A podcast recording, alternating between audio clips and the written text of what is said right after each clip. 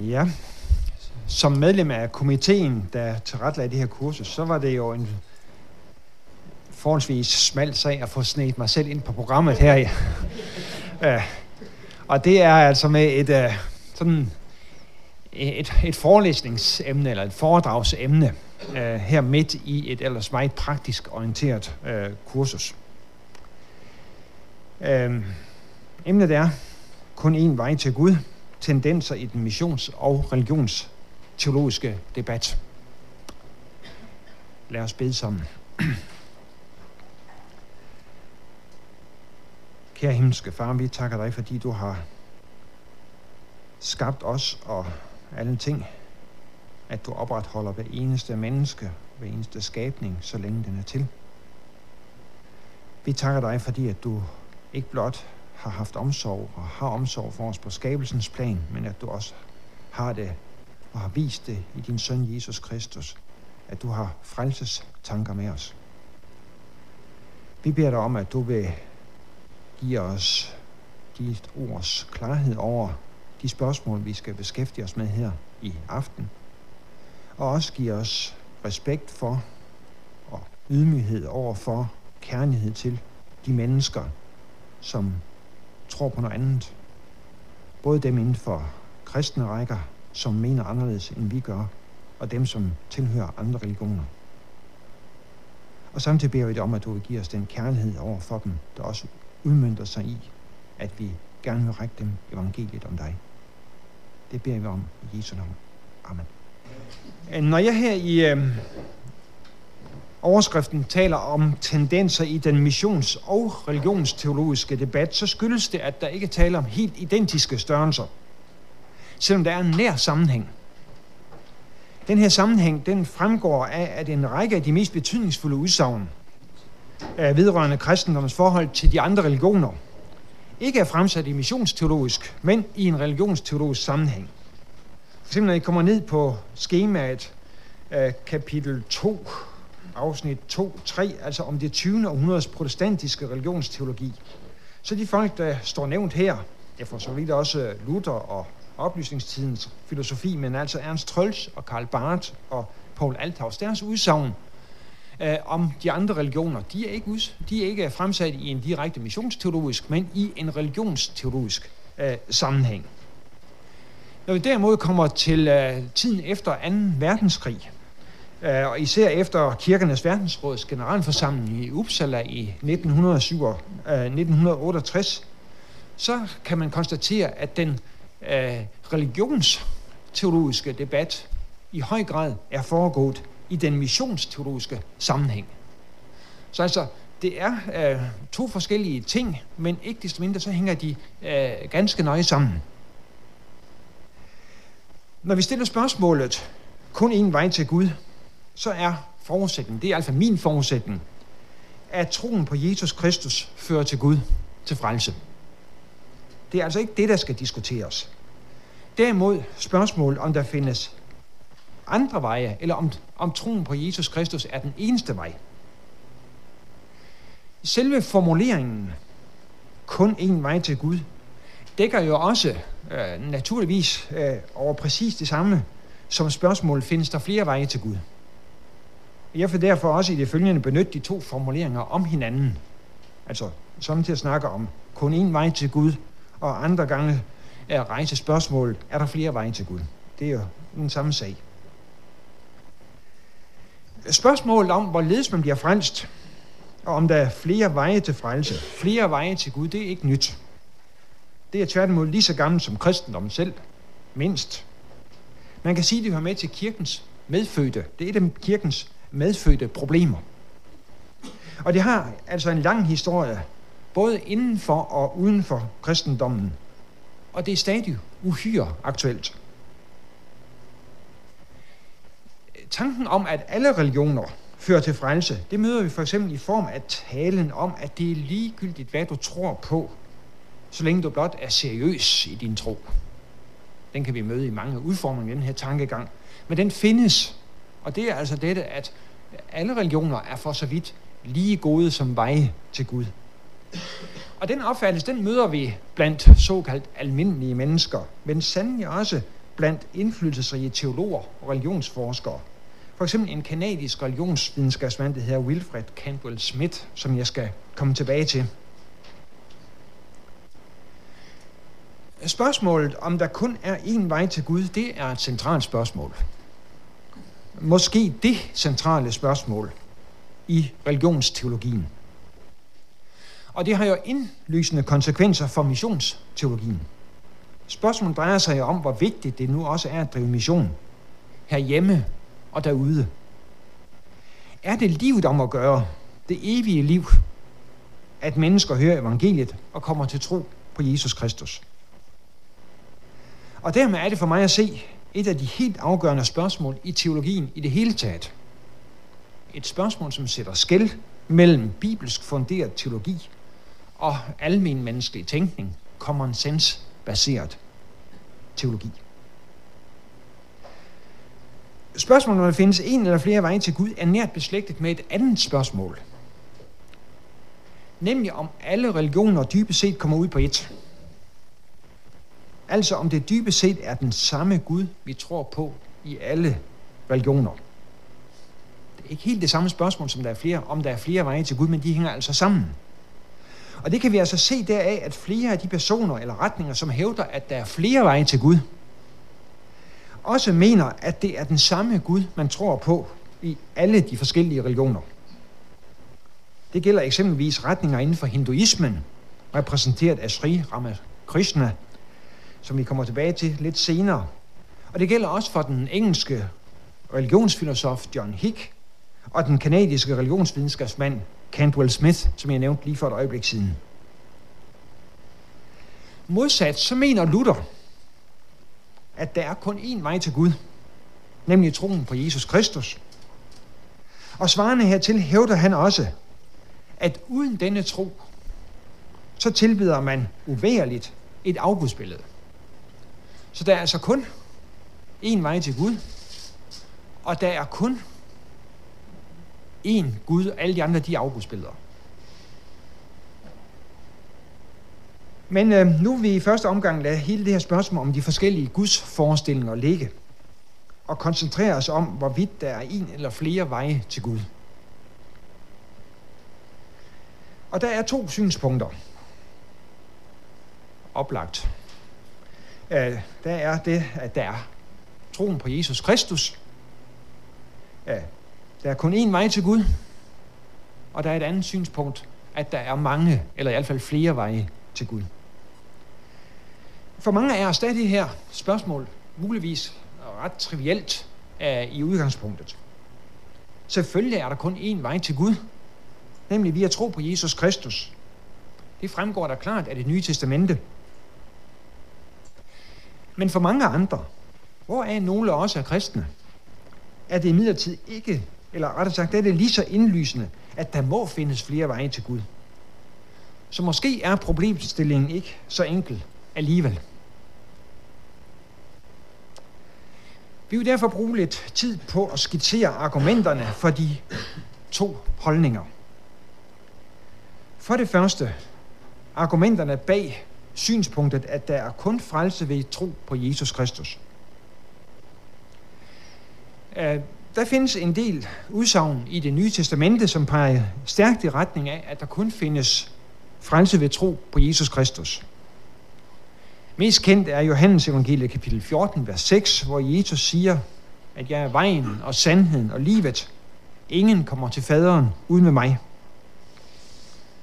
Og nogle få vers senere siger Jesus, at den, der har set mig, har set faderen. Underforstået det. Den, der ikke har set mig, har ikke set faderen. Et andet velkendt udsagn, det er apostlenes gerninger 4.12, hvor apostlen Peter fremhæver, at der er ikke frelse i nogen anden. Ja, der er ikke givet mennesker noget andet navn under himlen, som vi kan blive frelst ved. Og man kunne tilføje her, næsten i samme åndedræt, Kolossenserbrevet 1, 19, for i ham besluttede hele guddomsfylden at tage bolig. Altså i Jesus, der findes hele guddomsfylden. Og derfor er det altså ved ham, og ikke noget andet sted, at der findes frelse. Og den her opfattelse, den understreges af, hvad der både i det gamle og i det nye testamente siges om hedningerne. Nemlig, at de ikke kender Gud. Det kan vi finde både i Jeremias kapitel 10, vers 25, og i 1. Thessalonikerbrev, kapitel 4, vers 5. Og at mennesket uden troen, eller uden for troen på Kristus, er uden håb og uden Gud i verden. Efeserbrevet 2.12. Der findes altså øh, skriftsteder nok, der peger i den her retning. Samtidig må vi selvfølgelig tage højde for, at Johannes evangeliet også omtaler Jesus som det sande lys, som oplyser et hvert menneske. Johannes 1.9. Og at Paulus på Obergos fremhæver, at Gud er ikke langt borte fra en eneste af os. Og, og tilsvarende udsagn. Det betyder for mig at se, at vi kan ikke udelukke, at Gud på forskellige vis også er virksom uden for kristendommen. Altså i de andre religioner. Selvfølgelig på skabelsens plan, men måske også på genløsningens plan, i den forstand, at han skaber spørgsmål, forudsætninger og forventninger, som opfyldes i mødet med Jesus Kristus. Det var i hvert fald Karl Ludwig Reichels vurdering af en bestemt del af øh, øh den kinesiske buddhisme, det rene lands buddhisme, at Gud der faktisk havde været på færre ved at skabe spørgsmål, forudsætninger og forventninger, som kunne opfyldes, når man så kom med evangeliet om Jesus Kristus. Men altså således, at det nye testamente ikke desto mindre øh, fremhæver, at det er i Jesus Kristus og kun her, at man helt og fuldt møder og får fællesskab med den frelsende Gud. Den her opfattelse, som jeg har skitseret her, nemlig at der kun er frelse ved at tro på Jesus Kristus, vil jeg i det følgende benævne den traditionelle kristne forståelse. Og det vil jeg hævde, at den er. Også selvom den har fået en særlig markant formulering med Luthers tale om Kristus alene, nåden alene og troen alene. På den anden side, altså punkt 1, 2, på den anden side finder vi en række argumenter, som på forskellige vis går ud på, at dette eksklusive synspunkt ikke kan fastholdes, og at man derfor øh, må hævde, at der findes flere veje til Gud. Eventuelt at alle religioner, eller i hvert fald alle store religioner, udgør veje til Gud. Det har en række øh, punkter, som understøtter, eller som skal understøtte det, og dem har jeg altså ikke fået plads til her øh, i, mit, øh, i min oversigt. Men der er faktisk fem underpunkter her. For det første kan vi nævne, at blandt de store verdensreligioner, så repræsenterer hinduismen midt i sin store mangfoldighed grundlæggende et pluralistisk syn. Det kommer øh, til udtryk hos den kendte 1800-tals hindu Sri Ramakrishna, som siger følgende. I have practiced all religions, Hinduism, Islam, Christianity, and I have also followed the paths of the different Hindu sects. I have found that it is the same God towards whom all are directing their steps, though along different paths. Wherever I look, I see men quarreling in the name of religion Hindus, Mohammedans, Brahmas, Vaishnavas, and the rest. But they never reflect that he who is called Krishna is also called Shiva and bears the name of the primal energy, Jesus and Allah as well the same Rama with a thousand names. A lake has several gaths. At one, the Hindus take water in pitchers and call it yal. At another, the Muslims take water in leather bags and call it pani.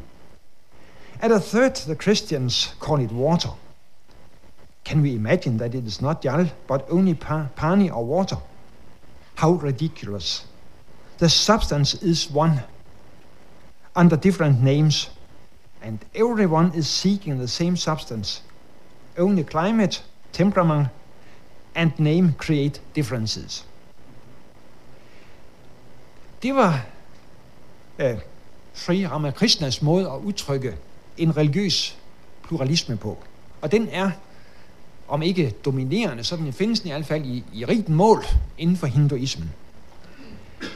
Den samme opfattelse kan vi også finde blandt kristne. Den katolske kirke kan vel ikke uden videre taste indtægt for en sådan holdning. Men i den katolske kirke møder vi udsagn om Guds frelsende gerning, også i de andre religioner. På protestantisk mark møder vi den samme tankegang hos den engelske religionsfilosof John Hick og hos den allerede nævnte Cantwell Smith, der begge opfatter alle de store religiøse traditioner i verden som resultat af guddommelig åbenbaring. På den måde fuldbyrdes det, som Hick betegner en kopernikansk revolution i religionernes verden. Fra at have Kristus og kirken som tænkningens centrum, til at have Gud i centrum. Og det er en, kendt, øh, det, det er en, øh, en ret øh, typisk måde at, at se på tingene i nyere religionsteologi øh, af det, jeg vil kalde den kritiske art. At man flytter centrum fra Kristus og øh, kirken til at se det hele med Gud som centrum. Det er Gud, som så kan øh, åbenbare sig i alle de forskellige øh, religioner. Det var det første, den første måde at understøtte tanken om, at alle religioner, eller alle store religioner, fører til Gud. At den næste, som findes øh, også i vores tid, det er forestillingen om, at der ikke findes én sandhed. Der findes ikke én sandhed. Og der findes heller ikke én vej til sandheden, om den måtte findes. Og den tankegang, som altså er meget kendetegnende i den moderne, eller postmoderne, eller senemoderne filosofi, er, den taler jo til fordel for, at de forskellige religioner godt kan være forskellige veje til Gud, til sandheden, om den måtte findes. Hvorimod den klassiske kristne, den traditionelle kristne forståelse, øh, ligesom ikke rigtig harmonerer øh, med øh, vores tids filosofiske klima at der kun findes én vej, og at vi har, eller kender sandheden og vejen til sandheden. Det tredje argument, som ofte kan øh, mødes øh, for, at, øh, at der må der være flere øh, religioner, det er sådan mere pragmatisk, nemlig at øh, alle religioner fører til Gud, det er øh, meget lettere at have med at gøre. Dermed slipper man for mig nyttesløs diskussion om noget, som alligevel ikke kan afgøres. Det er altså et personligt, praktisk synspunkt. For det fjerde, så, vil det, så må det nævnes, at forestillingen om, at alle religioner er lige gode, alle religioner fører til Gud, er et samfundsmæssigt, formålstjenligt synspunkt i en multikulturel, multireligiøs verden. Det formindsker jo motivationen til strid mellem jøder og muslimer, buddhister, hinduer og kristne, som alle færdes på vores gader og handler i vores butikker.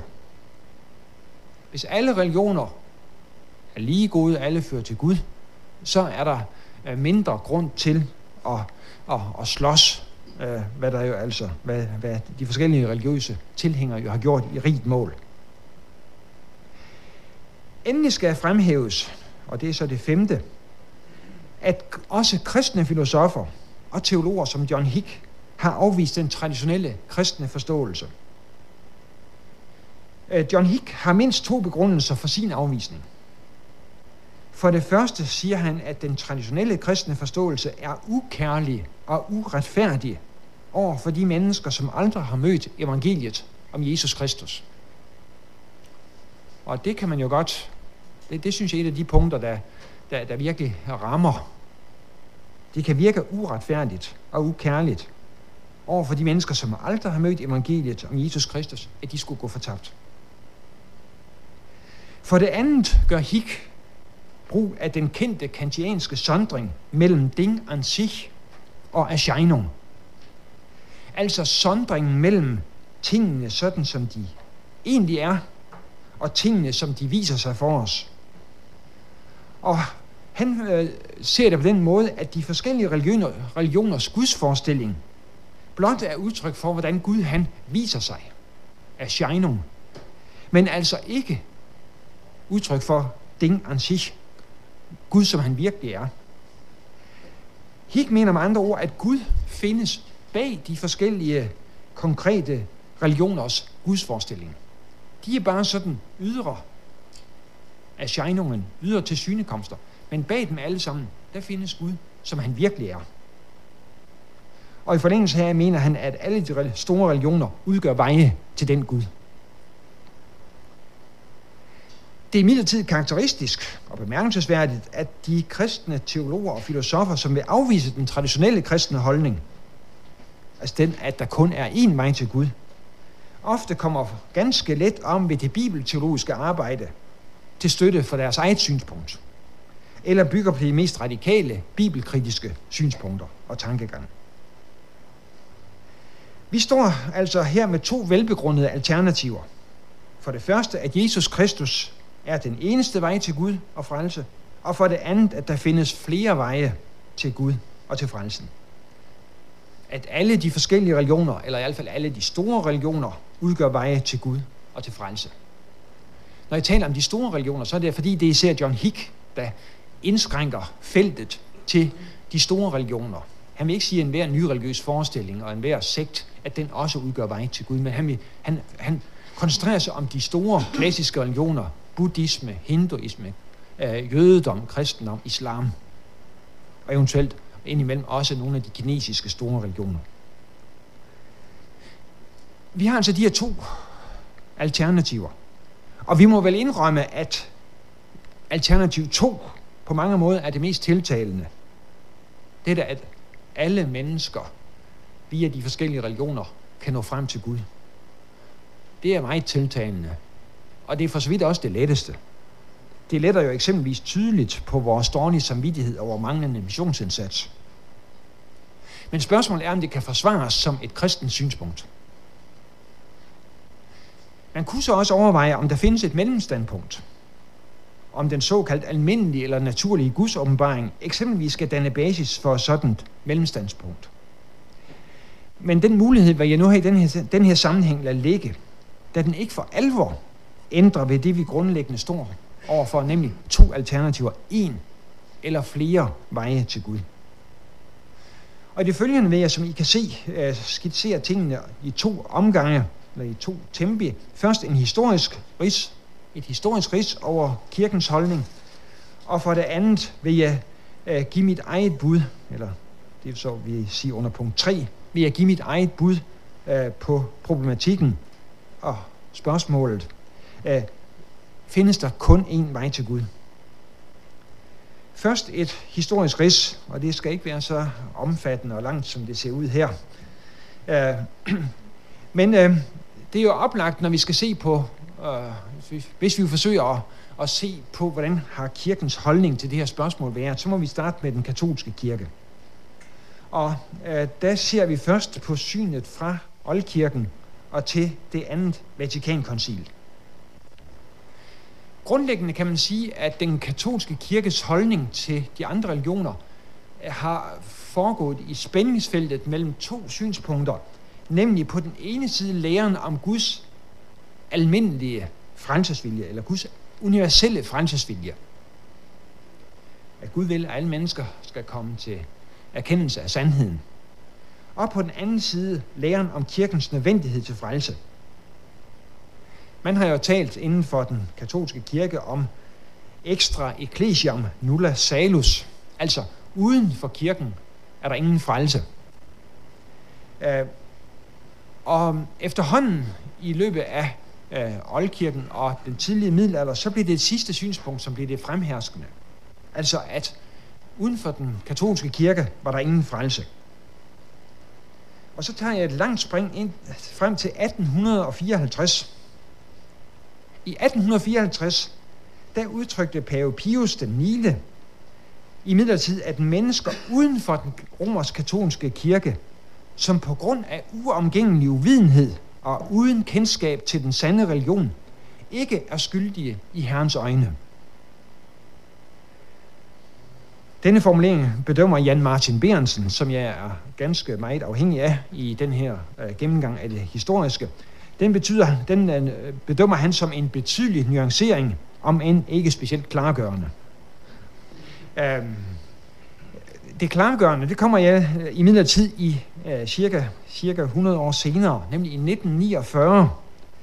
Da kan man møde følgende præcisering i et brev fra Rom til ærkebiskoppen i Boston.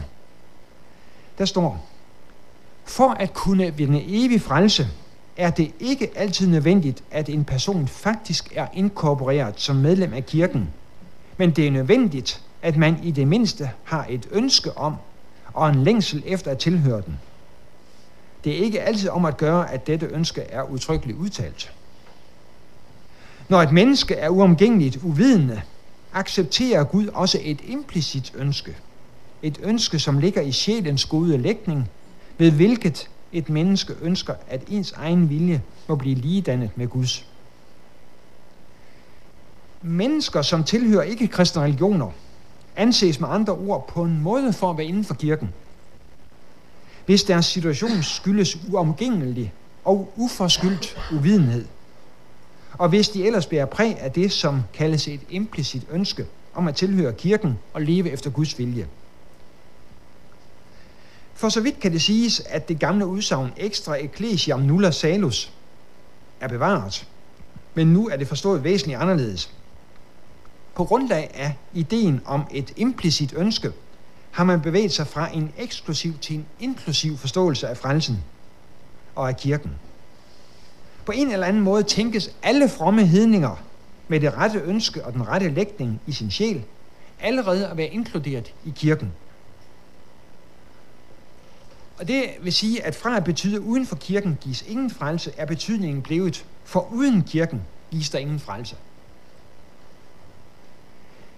Denne nuancerede modificering af ekstra ecclesiam-tænkningen var således officiel kirkelærer allerede forud for det andet Vatikankoncil. Det kan derfor diskuteres i hvilken grad koncilet egentlig udgør vandskillet i katolsk religionsteologi. Det er imidlertid bemærkelsesværdigt, at der i modifikationerne forud for koncilet tales om tilhængerne af andre religioner, ikke om religionerne selv. En mere positiv tænkning om religionerne som sådan var det først koncilet, som banede vej for. Og det vil jeg faktisk så springe over, det jeg har om det andet Vatikanerkoncil. Øh, det, der bliver sagt der, det er sådan set bare en gentagelse af det, vi allerede har været inde på, men nu hvor det ikke bare drejer sig om de enkelte tilhængere af religionerne, men om religionerne selv, at de altså også kan være redskaber øh, til, øh, til frelse. Derimod vil jeg springe til Karl Rahner. Øh, for den øh, tyske teolog Karl Rahner, han var leverandør af store dele af den religionsteologi, som kom til at præge det andet Vatikankoncil. Rahner han er især kendt for sin tale om anonyme kristne. Og det kan man også spørge, hvad er det som for, en, hvad er det for nogle fyre? Øh, men han hævder, at kristendommen og det med kirken forbliver den absolute religion, som er bestemt for alle, og som derfor ikke kan anerkende nogen anden religion ved sin side med samme ret. Alligevel er Guds åbenbaringer noget tilgængeligt i og gennem de andre religioner, om end på forløbig vis. Noget andet ville stride mod læren om Guds universelle frelsesvilje. Dermed må religionerne betragtes som en anonym form for kristendom – og deres tilhængere må anses som anonyme kristne. De er så bestemt til ved den missionale evangelieforkyndelse at blive bevidste om denne status og blive troende medlemmer af kirken. Men de er altså allerede, før de har mødt evangeliet, så er de dem, der er tro og øh, engagerede tilhængere af de andre religioner, de er allerede da at betragte som anonyme kristne. Efter det andet Vatikankoncil har udviklingen i den katolske kirke taget noget forskellige retninger. Der er nogen, der er gået tilbage til tidligere synspunkter og synes, man er gået for langt. Men øh, der er sandelig også retninger, der er gået i den modsatte øh, der er gået den modsatte vej, øh, og som mener, man ikke er gået langt nok. En af dem er Hans Kyng, øh, som mente, at det var et eksempel på åndelig vold, at hævde, at tilhængerne af de andre religioner er anonyme kristne. Det kan han jo godt have ret i. Man må snarere sige, at han ser religionerne i et teocentrisk end, et, end i et ekliocentrisk øh, perspektiv. Og det giver os jo associationer til John Hick. Og det er faktisk tydeligt, at i religionsteologien, der er, øh, der er skældet mellem katolsk og øh, protestantisk øh, tænkning. Der er den, øh, der, der, det, det skæld, det er brudt på forskellige felter, øh, ikke mindst efter 2. verdenskrig. Og det her har vi et af eksemplerne, nemlig at John Hicks tænkning, det smitter ind øh, også på øh, en teolog som Hans Kyng. Gud er virksom, siger Hans Kyng, i de ikke-kristne religioner, både før og uafhængig af sin kirke. Han har imidlertid givet verden, siger Kyng, et afgørende kriterium til genkendelse af sin gerning i religionernes verden, nemlig Kristus. Religionerne skal alle måles med Kristus som norm. Paul Nitter, han går endnu videre, og han er nok den mest radikale af slagsen i den katolske kirke. Han går endnu videre og hævder, at kirken ikke længere kan opretholde sin gamle tro på, at Jesus er enestående. Kirken kan ikke længere se bort fra den mulighed, at Gud har åbenbaret sig i andre religiøse sammenhænge på lignende vis og givet mennesker der et tilsvarende møde med sandheden, som den kristne møder øh, erfarer i mødet med Jesus. Religionerne udfylder ifølge Nitter hinanden mere, end de modsiger hinanden. Og her har vi altså en tankegang, som minder utrolig meget om det, jeg læste op fra Sri Ramakrishna. Og han er altså en indflydelsesrig, eller har været en indflydelsesrig katolsk teolog. På det sidste har der dog formentlig fundet en vis opstramning sted inden for den katolske kirke. Øh, hvor øh, pave Johannes Paul den anden, altså den polske pave i 1986, inviterede muslimer, hinduer og mange andre til fælles fejring i Assisi i 1986, så skete der, og det er nok under indflydelse af den nuværende pave, der skete der i øh, år 2000 dette, at der blev udsendt en rundskrivelse, Dominus Jesus. Og her fastslås troen på Jesus som eneste frelser for mennesker i går, i dag og i morgen. Og så vidt jeg har forstået, så er det faktisk tendensen hos den nuværende pave, at han strammer noget op i forhold til de andre religioner, i forhold til det, der har været tendensen i rigtig lang tid inden for den katolske kirke. Vi skal lige se lidt på den protestantiske religionsteologi og religionsfilosofi. Øhm, og starter her med Luther. Luther han har et noget tvetydigt forhold til religion. Det møder vi eksempelvis i følgende udsagn, og det er et udsagn fra Luthers forelæsning Über Jesaja. Øh, der siger han, religionen er det bedste af alle menneskelige gerninger, og alligevel er den fordømt, når den ikke grunder sig på Guds ord. Luther han regner på den ene side med en almen åbenbaring. På den anden side er det også tydeligt, at det alene er ved tro på Jesus Kristus, at man retfærdiggøres. I Store Galaterbrevs kommentar, der fremhæver øh, Luther forskellige steder tyrkere, jøder, papister og sværmere i samme åndedrag og forstået som helt ud ligeværdige udgaver af den altid nærværende og for alle mennesker lige nærliggende religion, gerningsretfærdigheden. Og det er jo påfaldende. For Luther gælder det, at i alle de forskellige former for gerningsretfærdighed, er det en anden Gud, man forholder sig til, end den, som evangeliet, altså evangeliet kalder Jesu Kristi far. Luther udtrykker det så skarpt som følgende Derfor kaster hvert menneske, der mister kendskabet til Kristus, sig med nødvendighed ud i afgudstyrkelse. For han må, nødvendig, han må med nødvendighed danne sig et helt uvirkeligt billede af Gud. Luthers holdning kan, som Inge Lønning gør opmærksom på, minde en del om Karl Barths forståelse af religionerne. Under alle omstændigheder betyder Luthers holdning, at spørgsmålet om der findes flere veje til Gud, ikke må forstås som et spørgsmål om kristendommen på den ene side, kontra de andre religioner på den anden side, men som et spørgsmål om tro på Kristus kontra gerningsretfærdighedens vej.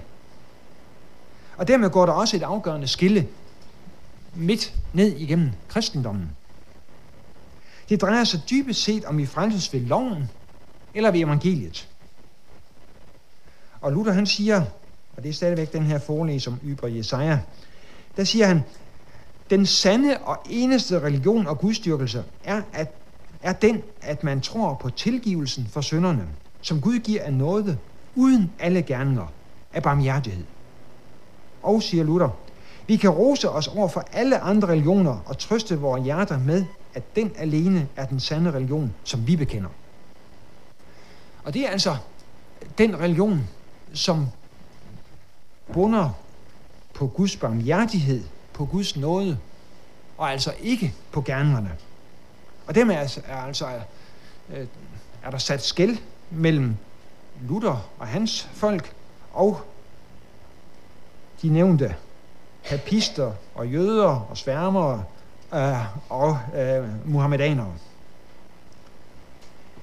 Vi går hurtigt videre og springer over til både oplysningstidens filosofi og Ernst Trölsch og stopper op ved Karl Barth. Karl Barth er formentlig den mest betydningsfulde protestantiske teolog i det 20. århundrede, også på religionsteologiens område. Barth han opererer nemlig med en tydelig modsætning mellem åbenbaring og religion. Religion er, siger han, det gudløse menneskes sag. Ved hjælp af religionen søger mennesket nemlig på egen hånd at gribe det, som Gud, og som kun Gud i sin åbenbaring kan give. Og den her negative vurdering af religion omfatter i en vis udstrækning også kristendommen. Men samtidig kan Barth der også omtale kristendommen som den sande religion. Fordi Gud netop i kristendommen kommer mennesket i møde med sin nåde i Jesus Kristus. Barth har således klar, et klart bekræftende svar på vores spørgsmål. Kun én vej til Gud. Ja, vil Barth sige.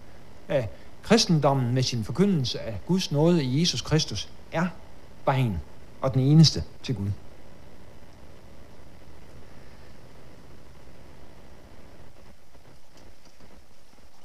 Paul Althaus er enig med Barth i, at troen på Jesus Kristus er den eneste vej til Gud.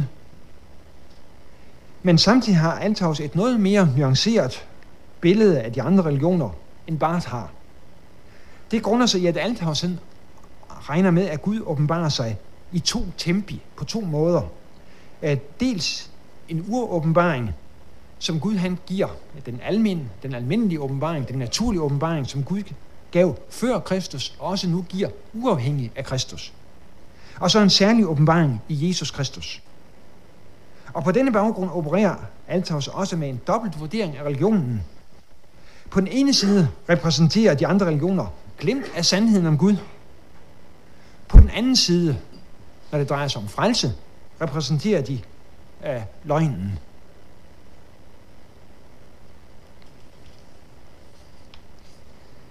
Efter øh, 2. verdenskrig øh, er der sket en udvikling i den protestantiske religions- og missionsteologi.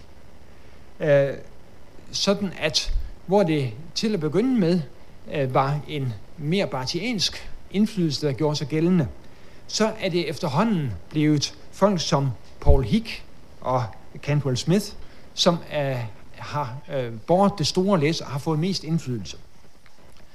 Det var i hvert fald tilfældet i tiden omkring øh, øh, øh, Kirkernes Verdensråds generalforsamling i 1968. Øh, siden da har vi så fået Lausanne-pakten, som var med til at nuancere billedet ganske eftertragteligt, og som har gjort, at for mig at se, er kirkens verdensråds religionsteologer og missionsteologer kommet en del på øh, retræten. Øh, det, som er karakteristisk for Lausanne-pakten, og det øh, jeg vil her citere fra dens artikel 3, er følgende, når det drejer sig om missionsteologien og øh, religionsteologien. At vi bekræfter, at der er kun én frelser og kun et evangelium, selvom der er store forskelle i måden at forkynde det på. Vi anerkender, at alle mennesker har et vis kendskab til Gud gennem hans almindelige åbenbaring i naturen, men vi benægter, at dette kan frelse, for menneskene undertrykker sandheden gennem deres uretfærdighed. Så altså, øh, man anerkender den naturlige åbenbaring, en almindelig åbenbaring, og på den anden side er det altså ikke nok til frelse. Der er kun et evangelium, nemlig evangeliet om Jesus Kristus. Så man har altså en, en holdning, der minder om Paul Althauses, øh, og man fastholder, at der er kun én vej til Gud, til frelse. Og så til slut, og det bliver ganske kort, findes der flere veje til Gud. Bag synspunktet, at der findes flere veje til Gud, ligger der jo, som vi har set hos en række af det synspunkts talsmænd, at de forskellige religioner dybest set kommer ud på et. At vi altså i de, alle de religioner, alle religionerne, øh, der møder vi dybest set den samme tankegang. Og derfor kan man også sige, at de alle sammen fører frem til Gud, til frelse. Øh, der vil jeg spørge, når jeg skal vurdere det her, der vil jeg spørge, hvad kan der med rimelighed kræves, for at man kan sige, at de forskellige religioner skal kunne udgøre veje til Gud? Hvad, hvad kan man sådan logisk set, tankemæssigt set kræve, for at det giver mening? At de alle sammen skal kunne være veje til Gud. For mig at se må vi kunne kræve fire ting at de forskellige religioner grundlæggende forstår det samme ved Gud. At de forstår det samme ved frelse. Og at de også har den samme vej til Gud, til frelse. At de altså grundlæggende honorerer de her tre krav. Det betyder ikke, at de alle sammen i øh, alle, alle ender og kanter skal øh, øh, udfolde det på samme måde, fordi det er klart, at i tidens løb kan man godt have øh, ved hjælp af originale tænker, historiske, kulturelle forhold, så kan man godt forestille sig, at øh, tingene er blevet formuleret lidt forskelligt i forskellige steder. Men skal de øh, kunne være veje til Gud, så må man ikke desto mindre bag alle forskellene kunne jagtage en grundlæggende fælles struktur, som gør det rimeligt at forestille sig, at de alle sammen dybest set er et. Det tror jeg ikke, man kan finde, og det vil jeg prøve at påvise. For det fjerde kan man så sige, findes der bibeltekster, som peger i retning af, at de forskellige religioner udgør veje til Gud. Det tror jeg heller ikke. Men nu skal vi se på de fire punkter. Jeg vil påstå, at der er forskellige gudsopfattelser i de forskellige religioner. Øh, og at de her forskellige gudsopfattelser, de kan formuleres i fem at der er fem væsentlige forskelle inden for religionernes verden, når det drejer sig om gudsforståelsen. For det første er der forskellen mellem ingen Gud, en Gud og mange guder. Den forskel kan jagtages, når vi ser på religionerne generelt. I buddhismen findes der i hvert fald oprindeligt ingen Gud. Så har vi en Gud i de øh, øh, jødisk, øh, de mellemøstlige religioner, og mange guder i en række andre religioner. Så der er en grundlæggende forskel mellem ingen Gud, en Gud og mange guder. Så er der for det andet forskellen mellem en personlig og en upersonlig Guds opfattelse. Så er der for det tredje forskellen mellem en Gud, som er hinsides godt og ondt. Og det gælder jo for eksempel øh, hinduismens forståelse af Gud for så vidt de har, kan tale om en Gud øh, i egentlig forstand. Og så en Gud, der er kærlig og retfærdig. Og så er der forskellen for det fjerde mellem en Gud, som er identisk med kosmos, og en Gud, som er forskellig fra verden. En række af de her forskelle, jeg her har nævnt, af de her fire, der kan man egentlig dele det op sådan, at på den ene side har vi de semitiske religioner, nemlig jødedom, kristendom og islam. De udgør den ene del, og så har vi de indiske, nemlig hinduisme og buddhisme på den anden side. Der, er, der går et skæld i religionernes verden mellem de to slags religioner. Og, og de fire punkter, jeg har nævnt her, der vil man kunne finde øh, stort set hele vejen igennem af kristendom, islam og jødedom på den ene side, og hinduisme og buddhisme på den anden side. Øh, og så er der en femte lille forskel, nemlig forskel mellem lokale og internationale guder. Guder med begrænsede opgaver og almægtige guder. Alle de her forskelle kan efter min vurdering selv med den bedste vilje ikke harmoniseres. Og hertil kan så føjes, at træenighedslæren, inkarnationen og korsdøden adskiller kristendommen fra alle de andre religioner. Så på den her baggrund vil jeg sige, at det er ikke muligt at opfatte Guds opfattelserne som grundlæggende udtryk for den samme Gud. Når det drejer sig om frelsesforståelser, så gælder der noget tilsvarende. Også her er der vældig store forskelle i forståelse af, hvad frelse er for noget. Øh, kristendommen har jo traditionelt forstået frelsen som et evigt fællesskab med Gud. Men det er slet ikke alle religioner, der har den forståelse. Hvis vi skal tage et meget eksotisk eksempel, så, kan vi, så forstår Rastafari-bevægelsen, de forstår paradis som et sted, hvor sorte bliver betjent af mindreværdige hvide.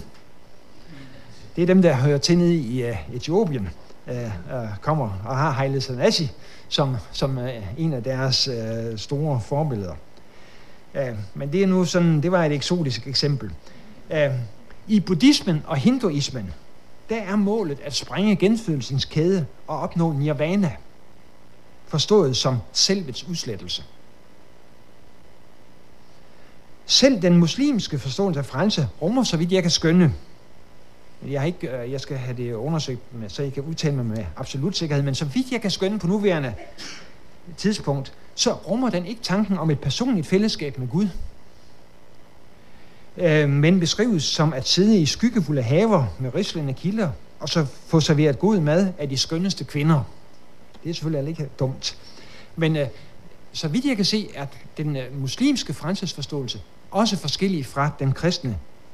Den kristne, hvor vi altså opfatter frelsen som et evigt fællesskab med Gud. Også de her forskelle kan, når det drejer sig om forståelse af frelse, kan selv med den bedste vilje ikke forstås som udslag af en fælles forståelse.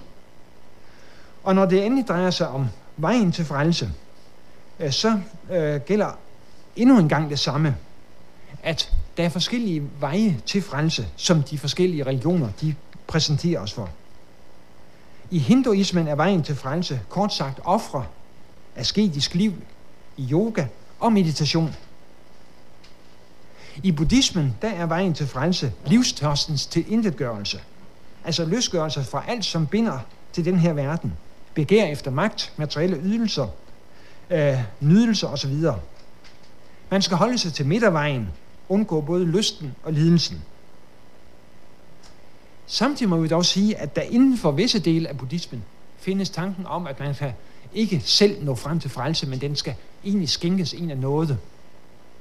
Og det er jo den her tankegang, som uh, Reichelt han knyttede til ved og, og mente, at her var altså noget som uh, en, en, en tankegang, hvor uh, Gud han altså på en eller anden måde har virket i buddhismen, sådan at der var skabt forudsætninger for, at vi kunne komme og forkynde Jesus Kristus som den, der skænker nåden. I islam er vejen til frelse martyriet, samt at det er den ene mulighed. Øh, den anden mulighed det er at holde sig til de såkaldte fem søjler, øh, som øh, er det centrale i islam, nemlig trosbekendelsen, at der er kun én Gud, Allah, og Muhammed er hans profet, til bønden, fasten, almisse og valgfart. Og i kristendommen, der er vejen til frelse først og fremmest troen på Jesus Kristus og hans stedfortrædende sonende offer for vores synd. Hvor hovedordet i islam er lydighed, er hovedordet i kristendommen tro. Og generelt er der grund til at overveje, om Luther og Barth ikke har fat i noget centralt, når de fremhæver, at hvor hovedordet i kristendommen generelt er tro, der er den i alle andre religioner grundlæggende gerninger af en eller anden art. Så også her vil jeg mene, at det er ikke muligt at selv med den bedste vilje at sige, at de forskellige regioner præsenterer den samme vej til frelse. Endelig det fjerde punkt, bibeltekster til støtte for, at der findes flere veje til Gud. Findes de? Jeg er ikke stødt på dem, vil jeg sige, i, den, øh, i det arbejde, jeg har gjort. Og jeg vil også sige, at de, de personer, som er egentlig vil sige, altså de, dem, der er kritiske over for den normale syn, det traditionelle kristne syn, de fremhæver ikke nogen. Vi kan sige, som uh, ud fra det nye testamente og fra skriften i det hele, at et hvert menneske har relation til Gud, i og med det er skabt og opretholdt af Gud. Der er også skriftsteder, som taler om, at alle mennesker har en vis kundskab om Gud, eller i hvert fald har mulighed for at have den. Vi kender også bibelske eksempler på, at Gud benytter sig af hedninger til at føre sin plan igennem, eksempelvis kong Kyros. Men jeg er altså ikke stødt på tekster, som tydeligt taler om, at andre religioner kan føre til et frelsende møde med Gud. Konklusion. Efter mit skøn er der tungt vejende grunde til at hævde, at der er kun én vej til Gud, nemlig troen på Jesus Kristus. Det skyldes dels, at forudsætningerne for, at man med rimelighed kan hævde, at der er flere veje til Gud, som vi har set mangler. Det forholder sig tværtimod sådan, at der i de forskellige religioner forstås noget vidt forskelligt ved Gud, ved frelse og ved vejen til frelse. Og dels, at der ikke kan fremføres tydelige bibelske argumenter til at understøtte tanken om, at der er flere veje til Gud. Tværtimod slår det nye testamente fast, at der er kun frelse ved tro på Jesus Kristus. Noget helt andet er, og så er vi tilbage ved Luther, og til dels ved Karl Barth, at spørgsmålet om, der er flere veje til Gud, kan vi jo normalt opfatte som et spørgsmål om kristendommen på den ene side, og de andre religioner på den anden side. Men Luther og Barth præciserer, at det egentlige enten eller gælder frelse ved gerninger, eller frelse ved tro på Jesus Kristus.